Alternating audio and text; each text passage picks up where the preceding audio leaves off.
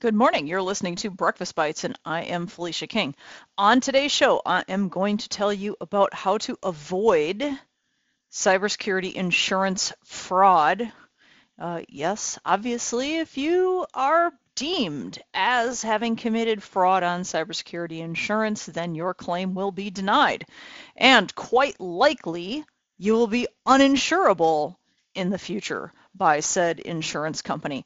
And of course, you know, they all like to talk to each other, and that uh, anytime you look at one of these cybersecurity risk assessment questionnaires or any sort of insurance application, they will ask you lovely things such as Have you been denied before a policy? And do you have, you know, have there been circumstances where you've been sued or, you know, you've had a cybersecurity incident where the um, the claim was denied, right? You know, I mean, all of these these things that are in there, and then you've got to come forward with those pieces of information, and it will ultimately end up being hideously expensive if you find yourself to be insurable at all.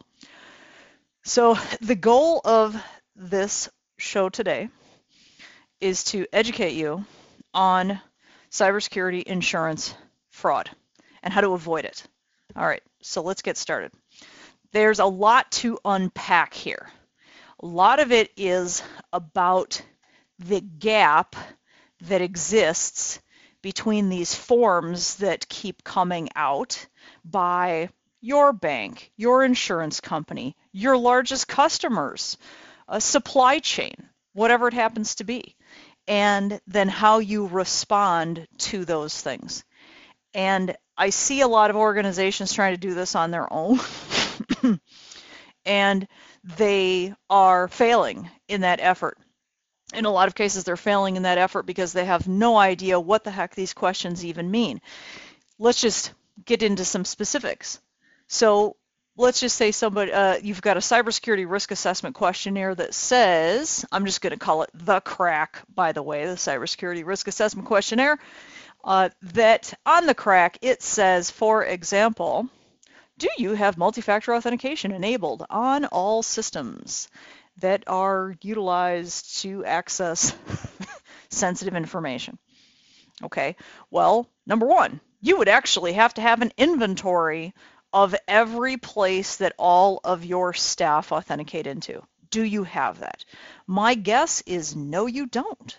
You don't. Not unless you have a full-fledged you know, better than password management solution, something more like um, a more mature identity and access management solution.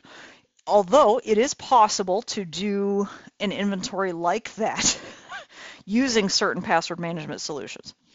Okay, so number one, you have to have an inventory of it, right? Number two, you have to define what the term system actually means. So are they asking for all systems that people authenticate into? And then do we have MFA on those? Or are they asking about all systems that people authenticate into that access sensitive information? Oh my goodness, well now we have to define what the heck sensitive information is. so yeah, my point here is you cannot just say yes to this answer you have to define your terms. You basically need to produce a substantially rich report that is literally the response to the CRAQ. So the CRAQ is not just, yes, we're going to do yes, no, yes, no, yes, no, yes, no. No, wrong. and in fact, that is not satisfactory when you're talking about what your supply chain uh, vendors are asking for. Banks are asking for this. A lot of the your business partners are asking for these things now where they will say, look, you know, if you want to keep doing business with us, you have to prove to us that you actually have effective, you actually have like a cybersecurity framework. All right, well, well, my okay, my goodness, now we have to actually define what is a cybersecurity framework. I mean, I find this whole thing really funny and disturbing simultaneously because of the fact that it, you know, all of these organizations are trying to manage risk and supply chain risk They're trying to assess organizational risk so that they can, you know, stuff it in some actuarial table and find out, you know, or, I mean, on the bank side, they're even looking at, are you going to be a good lending risk? Oh yeah. uh, in the case of, I heard that if an insurance agency is one that is a uh, an agent for Allstate. Allstate is going to scan the computer systems that are utilized to access the Allstate resources and that those systems access will be denied if those systems have any offending software on there. Now, I'm not going to waste your time on what is offending software. The fact uh, that the thing I will say is that the offending software term is you know whatever they deem as offending and the sad part about it is that their definition of offending software was not even complete not even in the remotest sense so let's get back to the whole multi-factor authentication thing let's just say for example you have a password management system. So you actually have an inventory of all of the passwords. Then you have defined what is a system. Okay, you have defined where data is stored. All right, so you've now working on your inventory. My goodness, well that better be some reports and you better have a an inventory maintenance framework for maintaining that information. Okay, now then, you have to take it to the next step. You can't be doing some sort of a silly manual audit and say, oh yeah, we looked and we've got multi-factor authentication enabled on these particular systems.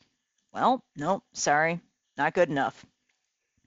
Where's your IS policy that is the onboarding for staff to gain access to systems? And how are you what are you doing in that IS policy to enforce MFA and enforce the enrollment in MFA okay you better have that IS policy. Then you better have technical controls in place that enforce MFA on those accounts. Then you better have a system to produce a report at least monthly, you would hope, that shows that MFA is in place on all those accounts.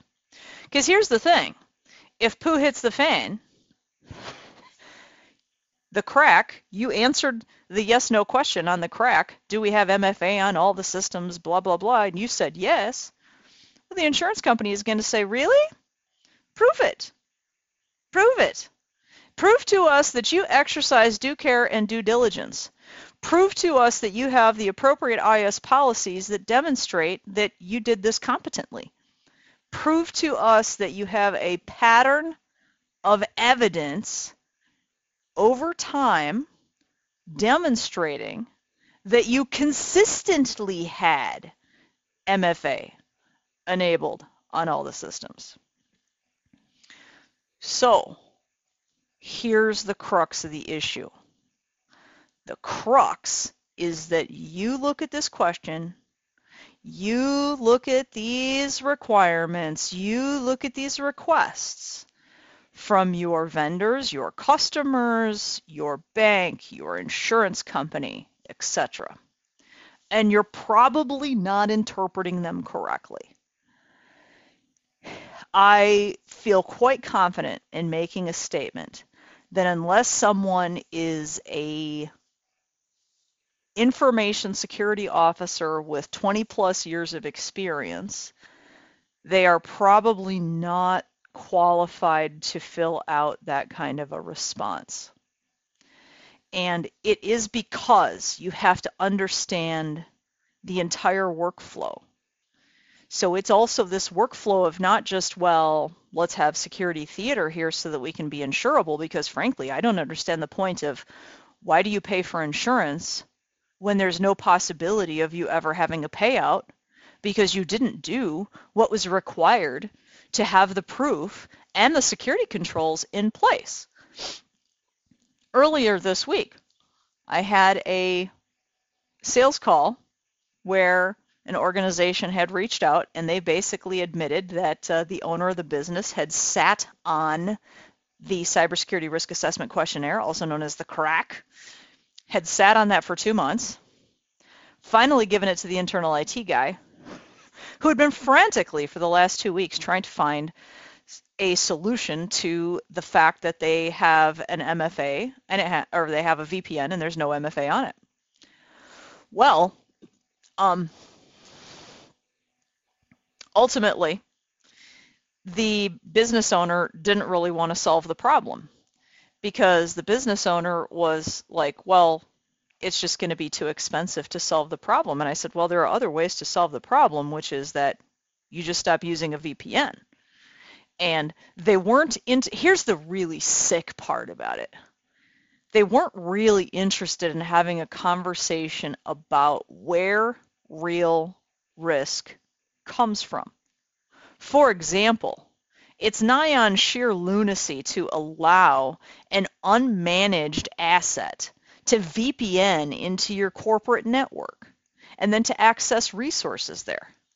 Let's just imagine you've got a home user computer where you know they allow kids their their kids to play games on that computer that computer's infected that computer now VPNs into your corporate network and now you have traversal attacks going on.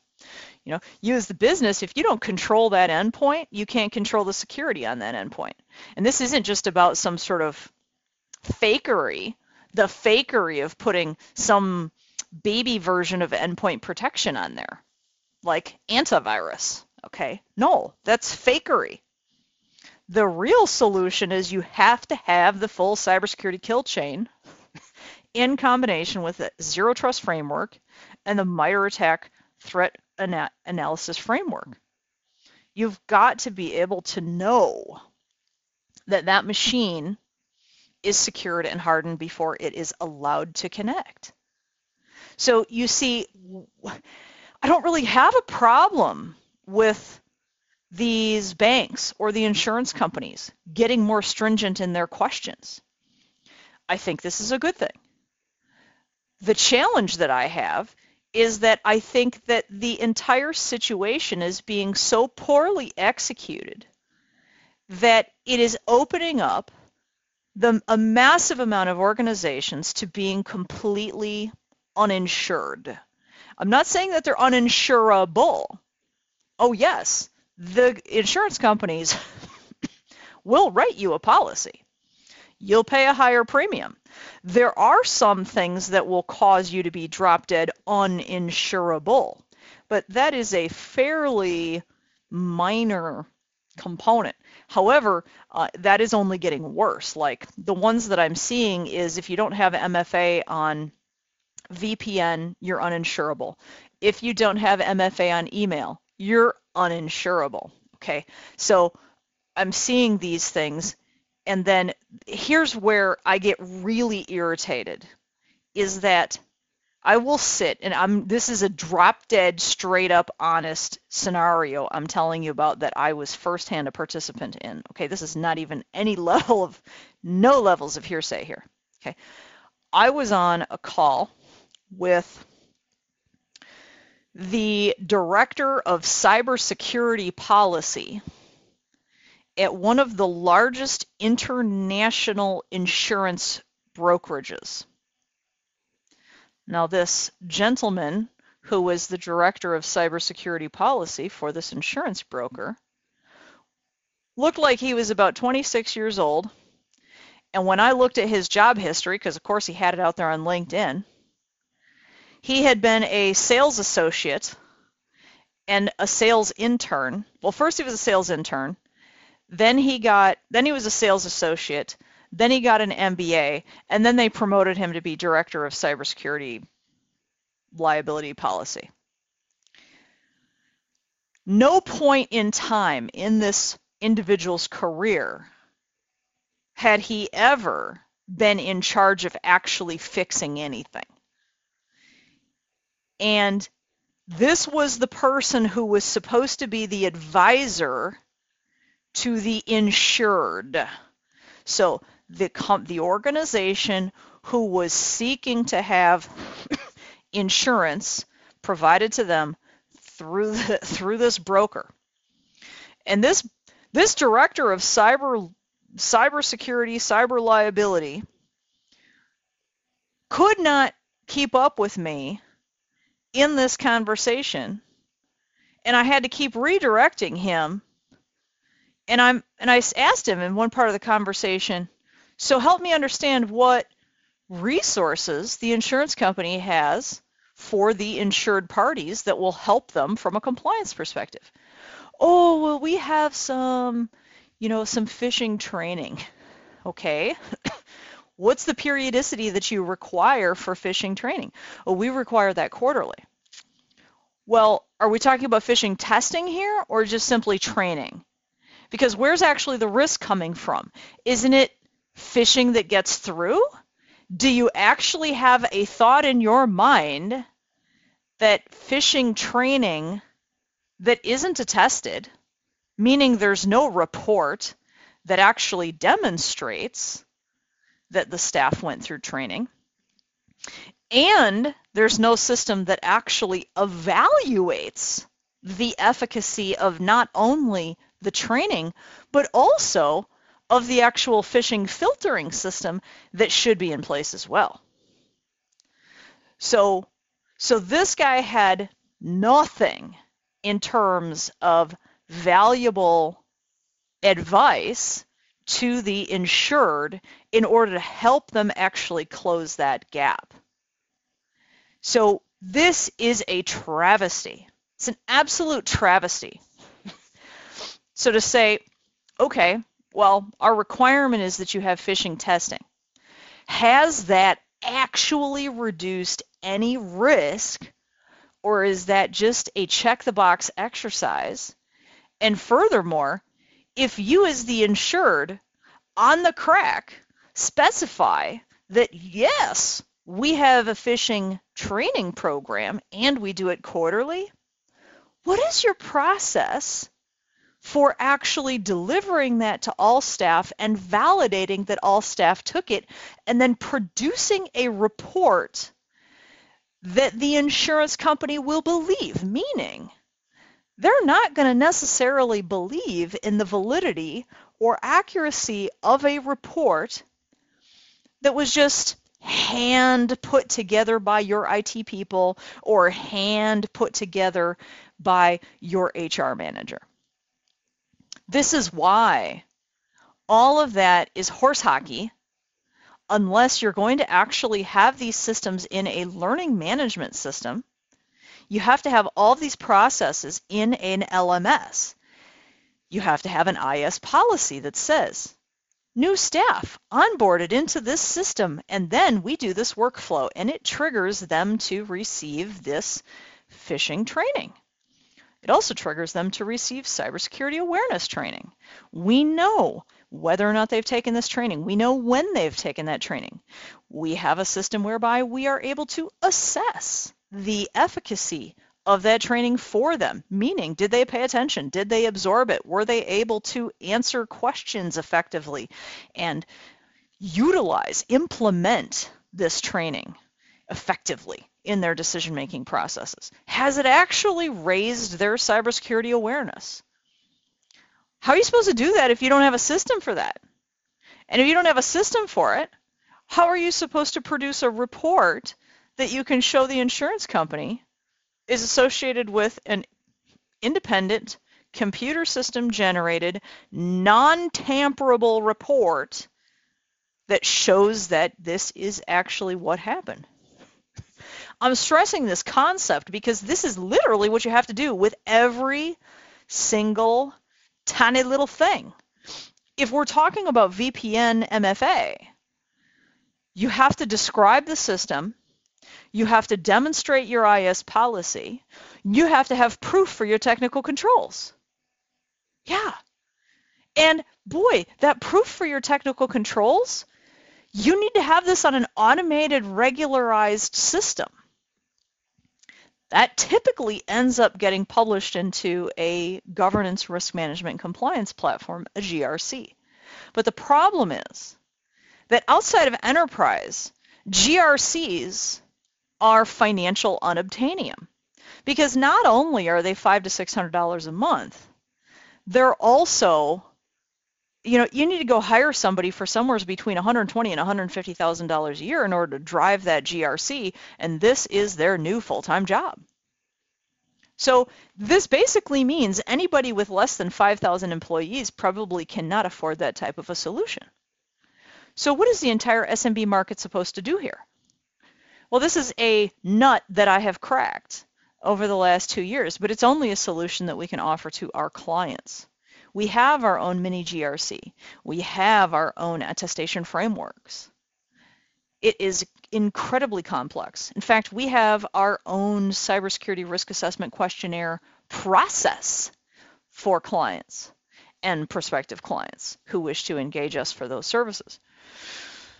So that if you do have this questionnaire that comes from your bank, it comes from your insurance company. It comes from a customer. We can take your requirements from that particular supply chain vendor of yours. We can put it into our system and we can produce a report. It will also produce gaps. And then we take that into uh, a strategic plan, an engineering plan, and then you get a budget out of it. And the budget then is an engineered validated implementation plan. That's what the budget is. So you actually end up with an implementation plan out of it. And isn't that what it's all about? So none of this is easy, and it's a giant elephant. You've got to eat the elephant one bite at a time. Nobody has enough manpower to be able to just do all of this in some sort of a short order. The quantity of individuals on this planet that have the skill set to do these types of things are in extremely short supply. So, and then there's no there's no real information on how to do it because it's nuanced. It's incredibly nuanced. Like I go back to what I said earlier, which is that it's been my experience that I've never seen anyone who has less than 20 years of experience doing literal hardcore engineering implementation, remediation, fixing that understands all the compliance things and yet has all the leadership and information security officer skills. I've never seen anybody with lesser skill set be able to appropriately lead and navigate and, and drive solutions through a challenge like this. So every organization out there faces this problem right now. You know, it's I'm seeing it happen in construction companies seeing it happen in the property management business. It's happening in the real estate industry. It's happening anywhere that anyone has risk, and everybody has risk. So the question is, what are you going to do about it? Are you going to start taking a proactive approach about it? I mean, I I don't know what to tell you if you don't want to take uh, a, a, a proactive approach to it. You know, you can't just run over to any old IT service provider and say, hey, uh, you know, can you give us multi-factor authentication on our VPN in like two weeks? I laugh because this was literally something that a company asked us to do. And, you know, they weren't a client. We had no knowledge of their environment.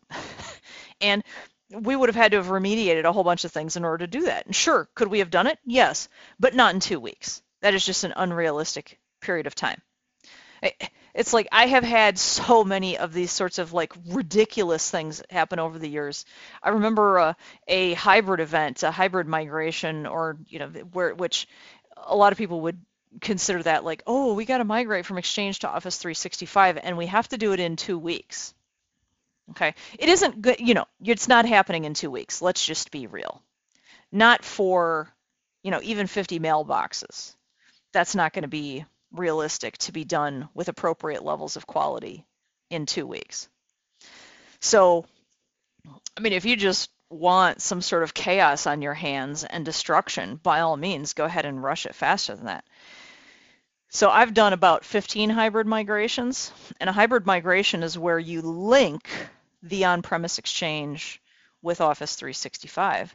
And the reality is that 100% of those migrations had to be preceded by a whole massive remediation project because I've never seen a clean environment from an Active Directory, Exchange, network, or a security perspective. It's always chaos every single time. And I mean, I've done 300 network re-architecture projects, and at least over 200 of those were Active Directory remediation, many of which included Exchange remediations as well. And there's just chaos everywhere. And the reason that the chaos exists primarily is because organizations have flawed decision-making processes. They don't have operational maturity. And as part of their flawed decision making practices, they have no strategic plan. They think that they can just bid stuff out. And they also continue to make these failures of saying that they can delegate. So executive management likes to delegate to someone like their internal IT manager or just whoever is the internal IT point of contact who may not even be the IT manager. And then they abdicate their involvement. So if when executive management abdicates their involvement in the process, that is just the death knell. Like nothing good comes from that at all. The days when executive management could just delegate to internal IT and then abdicate any involvement, those days are long, long, long, long gone because every single thing that's happening in IT now, all the information systems, there is risk associated with them. The risk has to be managed. The risk has to be mitigated or accepted. And usually you don't really want to accept the risk. you either want to manage it somehow or you want to mitigate it. And in some cases, you can eliminate it. Like if you say, for example, oh my gosh, we've got risk from a VPN that has no MFA. We'll stop using the VPN. use a different approach uh, because the VPN is not the only way to get that that level of functionality, nor is it the best way to do that level of functionality. So in some cases, you can actually eliminate the risk. Uh, I mean, look at all the old, ancient, deprecated software that's out there. You can eliminate the risk of that. Stop using the software, right? Okay. So this is hideously complex stuff please reach out if you want help with any of these things. This is literally what we do for a living is we drive operational maturity in the inside of organizations and we do it through very deep and rich relationships with the executive management team plus internal IT stakeholders and we will craft you a strategic plan, an engineering plan, a procurement policy, and a budget. And then we'll fix it all but no, it can't be done for five bucks. And nor, nor can you assess the entire size of the matzo ball in the very beginning. You can make a good stab at looking at what is phase one, two, and three. And that might get you through the first year or two.